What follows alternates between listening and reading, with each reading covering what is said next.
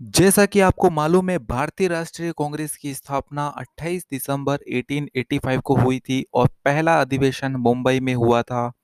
1906 में कलकत्ता में जो कांग्रेस का अधिवेशन हुआ था, इस अधिवेशन में अध्यक्ष पद को लेकर उदारवादी नेता और उग्रवादी नेता में विवाद उत्पन्न हो गया था, लेकिन दादा भाई नौरोजी को अध्यक्ष के लिए चुनकर विवाद को समाप्त कर दिया गया।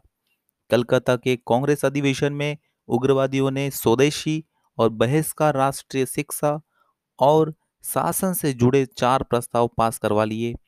भारतीय राष्ट्रीय कांग्रेस के कलकत्ता अधिवेशन में ही दादा भाई नौरोजी ने पहली बार स्वराज शब्द का उल्लेख किया था।